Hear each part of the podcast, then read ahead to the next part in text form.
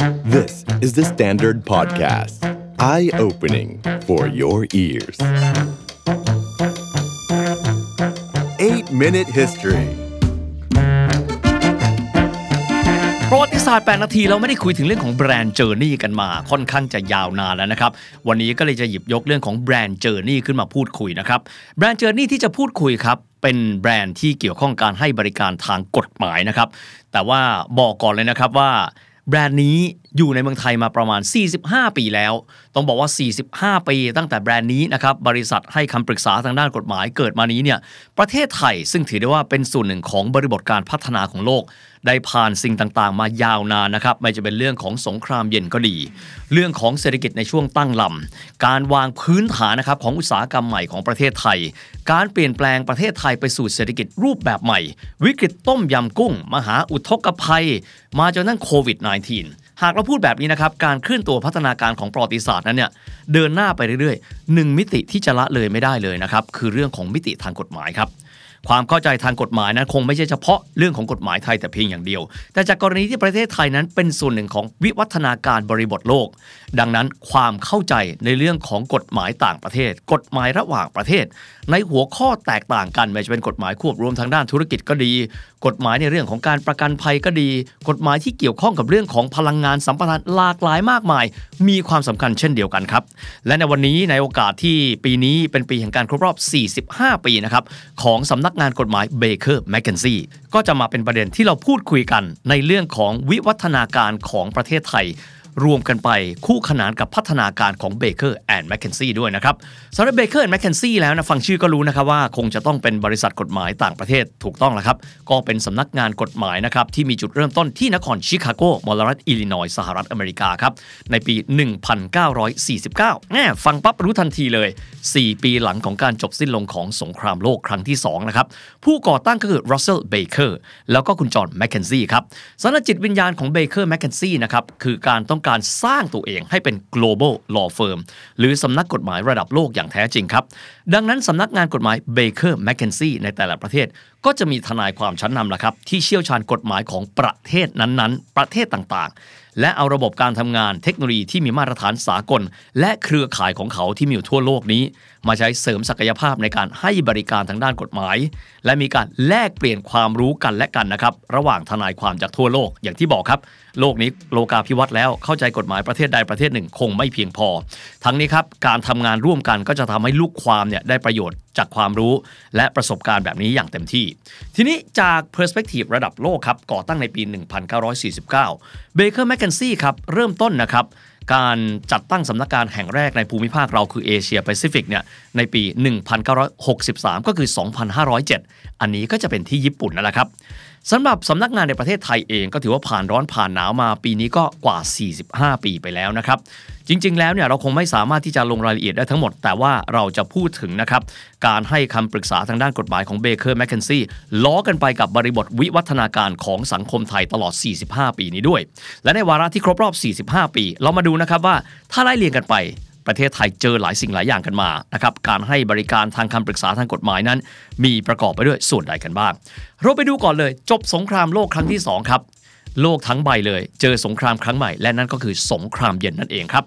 Baker McKenzie ในประเทศไทยนะครับจัดตั้งในช่วงเวลาประมาณนั้นแหละครับก็คือช่วงเวลาที่โลกนั้นมีสงครามเย็น และหนึ่งในสมรภูมินะครับของสงครามเย็นที่สำคัญก็อยู่ใกล้ๆบ้านเรา นั่นก็คือสงครามเวียดนาม ความไม่สงบในพื้นที่อินโดจีนด้วยนะครับรวมถึงการทำรัฐประหารในประเทศเพื่อนบ้านของไทย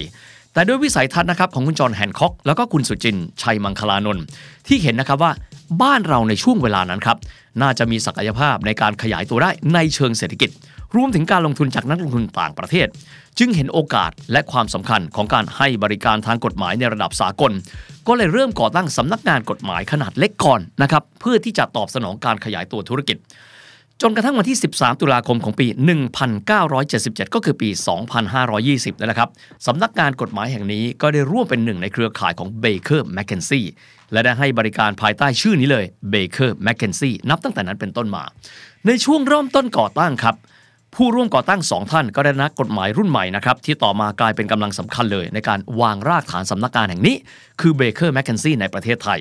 ประกอบไปด้วยนะครับ คุณอธึกอัศวานันท์คุณสิริพงศ์ศิลปกุล คุณอนุรัตติยาพร คุณกิติพงศ์อุรพีพัฒนพงศ์หลายท่านคุ้นหูกันดีนะครับแล้วก็ได้รับทราบชื่อเสียงของบุคคลเหล่านี้ ว่าท่านก็ล้วนแต่เป็นนักกฎหมายชั้นนำของบ้านเรานี่แหละครับทีนี้ประเทศไทยครับ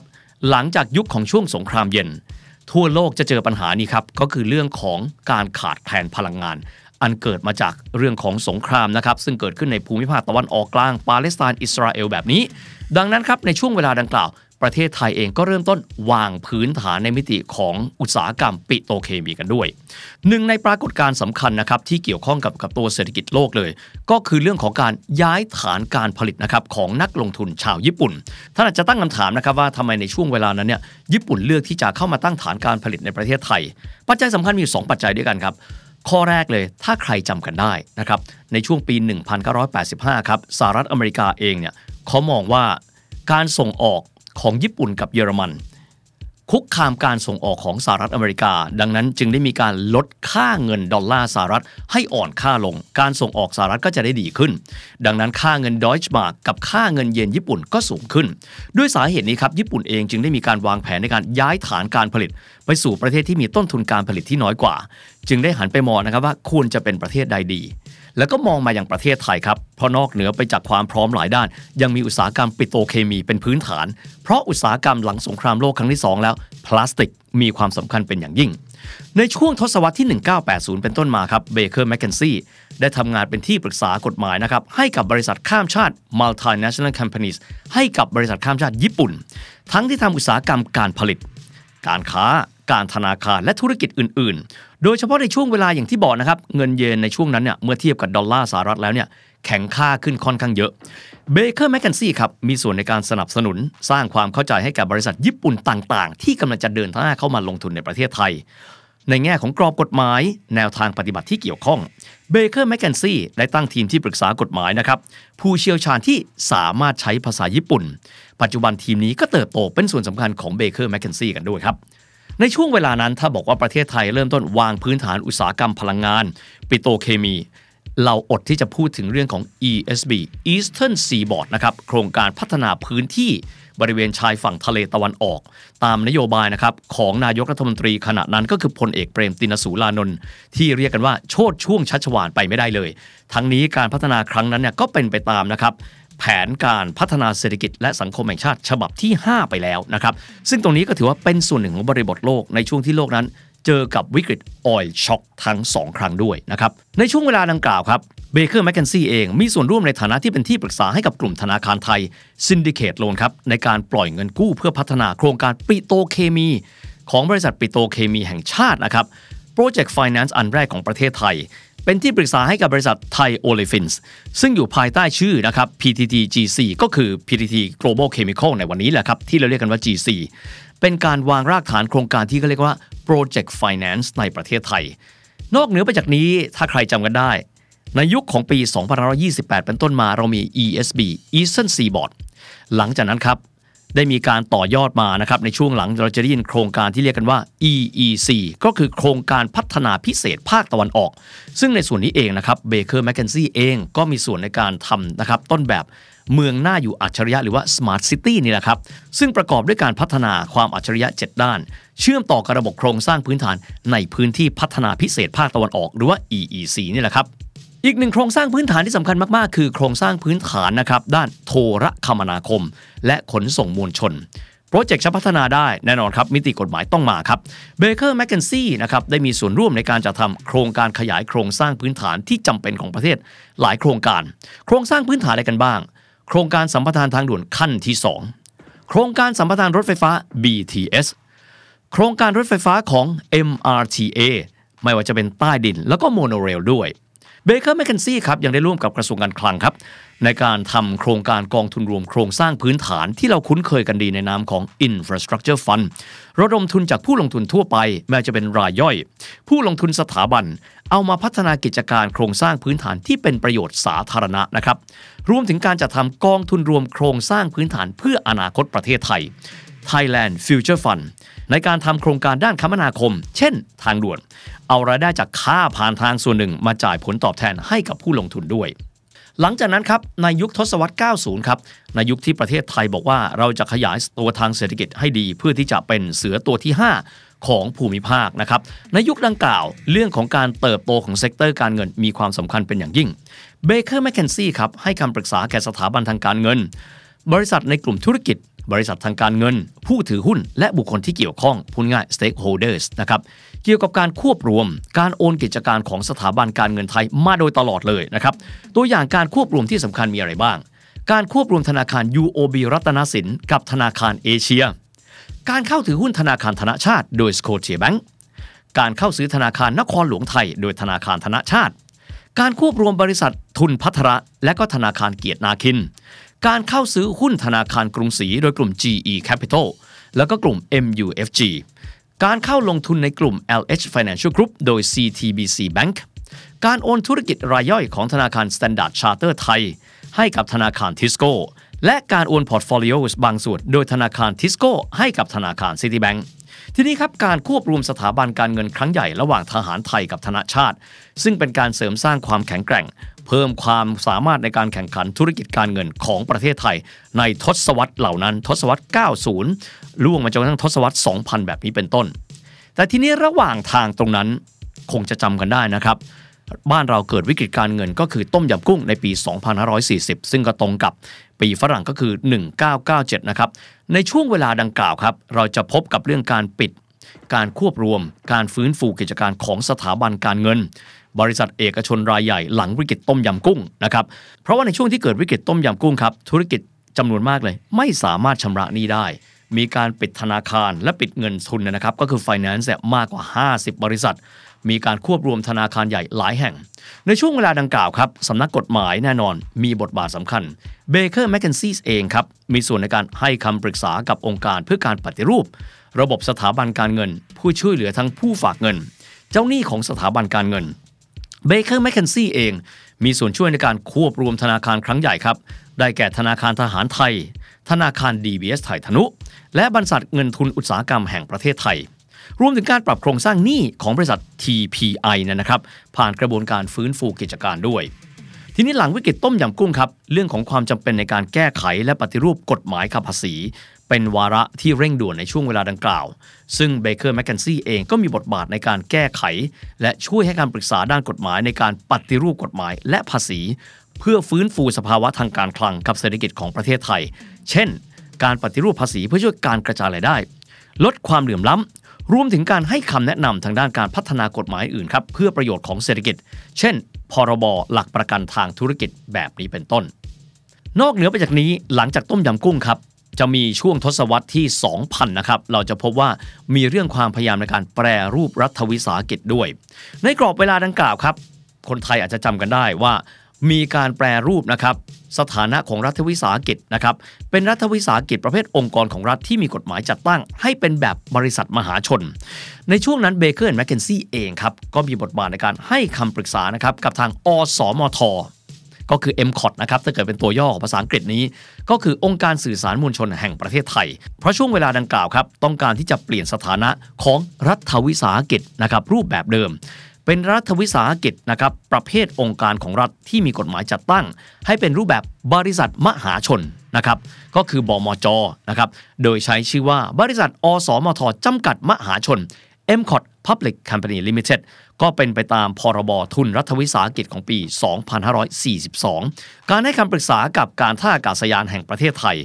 ในการเปลี่ยนสถานะของรัฐวิสาหกิจรูปแบบเดิม เป็นรัฐวิสาหกิจประเภทองค์กรของรัฐนะครับที่มีกฎหมายจัดตั้ง ให้เป็นรูปแบบบริษัทมหาชนจำกัด และก็เอาหุ้นเข้าซื้อขายในตลาดหลักทรัพย์ในนามของ AOT ถ้าใครก็ตามที่ติดตามเรื่องข่าวการลงทุนจะทราบนะครับว่า AOT ในปัจจุบันนี้ เป็นบริษัทที่มี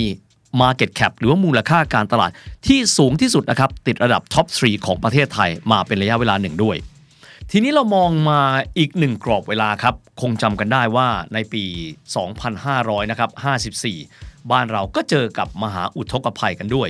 สิ่งเหล่านี้ส่งผลกระทบอย่างมหาศาลทีเดียวนะครับ กับอุตสาหกรรมประกันวินาศภัย เพราะไม่มีใครเคยคิดล้วครับว่า จะเกิดความสูญเสียขนาดนั้น สิ่งเหล่านี้ส่งผลกระทบต่ออุตสาหกรรมประกันภัยของบ้านเราอย่างหนักหน่วงเลย ในช่วงนั้นนะครับ Baker McKenzie มีส่วนช่วยบริษัทประกันภัย แก้ไขสถานะทางการเงิน อันเนื่องมาจากมหาอุทกภัยในปี 54 นั้นขอเพิ่มสัดส่วนการถือหุ้นของนักลงทุนต่างชาติ 100%ให้กับลูกความหลายรายเป็นครั้งแรก นอกจากนี้นะครับยังมีส่วนร่วมช่วยสำนักงานคอปอพนะครับพิจารณาจัดตั้งกองทุนนะครับภัยพิบัติ เพื่อเป็นเครื่องมือในการบริหารความเสี่ยงให้กับบริษัทประกันภัย ในกรณีที่เกิดภัยพิบัติเกิดขึ้นด้วย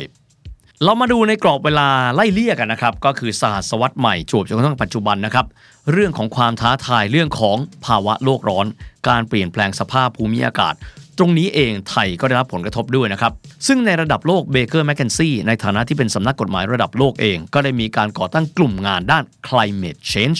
ให้คำแนะนำหน่วยงานธุรกิจต่างๆ เกี่ยวกับการดำเนินการด้านการเปลี่ยนแปลงสภาพภูมิอากาศมาโดยตลอดเช่นกันนะครับ ในส่วนของบ้านเราเองนะครับเบเกอร์แมคเคนซี่ประเทศไทยให้การสนับสนุนนะครับ องค์การบริหารจัดการก๊าซเรือนกระจก หรือว่าอบก TGO เนี่ยนะครับ ซึ่งเป็นองค์กรมหาชนในกำกับของรัฐที่จัดตั้งขึ้นตามพระราชกฤษฎีกาหรือว่าพรดนะครับ ปี พศ 2550 ปีฝรั่ง 2007 ในการจัดทำแนวทางในการพัฒนาโครงการกลไกการพัฒนาที่สะอาด หรือว่า Clean Development Mechanism CDM นะครับ ตามที่กำหนดเอาไว้ในพิธีสารนี่แหละครับ ซึ่งหลายคนพูดถึงตัวกลไกต่างๆ ก็แน่นอนแล้วครับว่ามีความเกี่ยวข้องการเทรด คาร์บอนเครดิตวันนี้เราได้ยินแล้ว อนาคตจะเป็นสิ่งที่เราจะได้ยินมากขึ้นด้วยนะครับในยุคแห่งการเปลี่ยนแปลงดิจิทัลต้องบอกว่ากฎหมายก็เข้ามาเกี่ยวนะครับ ดูง่ายๆเลย ปัจจุบันนี้เวลาที่เราทำธุรกรรมเนี่ย เขาบอกว่าเราทำธุรกรรมทุกที่ยกเว้นที่เคาน์เตอร์ธนาคารครับ เพราะเราก็จะมีเทคโนโลยีดิจิทัลนี้เนี่ยสามารถทำให้เราทำธุรกรรมได้ในทุกที่ทุกเวลา แต่สิ่งนี้เองก็จำเป็นที่จะต้องมีการให้คำปรึกษาทางกฎหมายด้วย Baker McKenzie ครับเป็นผู้ให้คำแนะนำภาคเอกชนชั้นนำสถาบันการเงินต่างๆ ในการนำเอาเทคโนโลยีดิจิทัลนี้เนี่ยมาเปลี่ยนแปลงการให้บริการทางการเงิน เช่น การจัดทำแพลตฟอร์มการให้บริการทางการเงิน การชำระเงินรวมถึงบริการอื่นๆ และบริการสาธารณะ เช่น เป๋าตังคงเคยได้ยินนะฮะ บางคนก็บอกใช้อยู่ด้วย แพลตฟอร์มในการให้บริการหนังสือค้ำประกันอิเล็กทรอนิกส์ การโอน การชำระเงินในประเทศและระหว่างประเทศ เช่น พร้อมเพย์ของเราที่ไปลิงก์กับ PayNow ของสิงคโปร์เพราะมันข้ามพรมแดนกัน การให้คำปรึกษากับธนาคารชั้นนำครับในการร่วมกันจัดตั้งบริษัท BCI ประเทศไทยนะครับ BCI Thailand นะครับ Company Limited ซึ่งเป็นบริษัทร่วมทุน ขึ้นมาเพื่อให้บริการแพลตฟอร์มแก่สถาบันการเงิน ส่วนราชการ รัฐวิสาหกิจ บริษัทและบุคคลอื่นครับสำหรับการให้บริการหนังสือค้ำประกันอิเล็กทรอนิกส์ โดยใช้เทคโนโลยีบล็อกเชน มีส่วนร่วมในการพัฒนาและต่อยอดธุรกิจของสถาบันการเงิน โดยการร่วมมือหรือ collaboration กับผู้ประกอบธุรกิจอื่น ๆ ไม่ว่าจะเป็น tech companies หรือบริษัท tech หรือผู้ให้บริการแพลตฟอร์มต่าง ๆ ด้วย อีกหนึ่งมิติครับ ปัจจุบันนี้สินทรัพย์ดิจิทัล digital asset มาแรงนะครับ เช่นการออกโทเค็น tokenization ที่ใช้เป็นสื่อกลางในการแลกเปลี่ยนสินค้าบริการ ในการลงทุนระดมทุนในรูปแบบต่างๆ การซื้อขายแลกเปลี่ยนสินทรัพย์ดิจิทัลพวกนี้คือ exchange Baker McKenzie เองนะครับได้มีส่วนร่วมในการให้คำปรึกษาด้านกฎหมายกับหน่วยงานนะครับกำกับภาคธุรกิจประกันภัยก็คือสำนักงานคอปพเพื่อศึกษาและเสนอแนะแนวทางในการส่งเสริมให้อุตสาหกรรมประกันภัย ปรับเปลี่ยนองค์กรคือ transformation เป็น digital insurance และเป็น market consolidation ในภาคประกันภัยด้วย ท่ามกลางการเปลี่ยนแปลงมากมายครับ การแพร่ระบาดโควิด -19 เองนะครับ มีส่งผลกระทบต่อหลายภาคส่วนทีเดียว ในเรื่องมิติกฎหมายก็มีความเกี่ยวข้องด้วย ในช่วงโควิด -19 ระบาดนี้นะครับ Baker McKenzie ให้คำปรึกษาด้านกฎหมาย อันเป็นส่วนสำคัญในกระบวนการจัดหาวัคซีนโควิด -19 ที่ส่งผลให้บ้านเราเนี่ยควบคุมสถานการณ์การแพร่ระบาดได้เป็นอย่างดีในระดับหนึ่งหนึ่งในความสำเร็จนั้นก็คือการให้คำแนะนำเกี่ยวกับการขอใบอนุญาต กับบริษัทเวชภัณฑ์แห่งแรกของบ้านเรา และทำให้วัคซีนโควิด -19 ของบริษัทได้รับการอนุมัติ ให้พัฒนาผลิตได้ภายในประเทศไทย โดยเป็นศูนย์กลางการผลิตสำหรับตลาดบ้านเรา และตลาด Southeast Asia คือเอเชีย ตะวันออกเฉียงใต้ทั้งหมดเลย ภายใต้กฎระเบียบการจัดซื้อของรัฐที่มีอยู่ในเวลานั้น ในสถานการณ์พิเศษ ก็ด้วยความช่วยเหลือของ Baker McKenzie ครับลูกความก็เลยประสบความสำเร็จในการทำสัญญาเชิงพาณิชย์กับหน่วยงานของรัฐนำไปสู่การอนุมัติของคอรมอในการรับรองการจัดซื้อวัคซีน 26 ล้านโดสได้เป็นผลสำเร็จ จากทนายความเพียงแค่ 2 คนนะครับกับพนักงานกลุ่มหนึ่งครับในปี 1977 หรือว่า 45 ปีที่แล้ว ผ่านการเดินทางมา 4 ทศวรรษครึ่งสำนักงานในประเทศไทยเองได้สร้างความแข็งแกร่ง และชื่อเสียงให้เป็นที่รู้จัก ได้รับความเชื่อมั่นไว้วางใจจากนักธุรกิจ และนักลงทุนจากทั่วทุกมุมโลกครับพร้อมทั้งร่วมมือกับภาครัฐ ในการวางแนวทางของกฎหมายใหม่ ๆ มีส่วนร่วมในการดำเนินโครงการที่สำคัญสคัญๆของประเทศ จนปัจจุบันนี้มีทนายความมากกว่า 250 คน พนักงานมากกว่า 300 คนด้วยกัน และนี่ก็คือการเดินทาง 45 ปีของสำนักงานกฎหมายเบเกอร์แมคเคนซี่ครับ The Standard Podcast. Eye opening for your ears.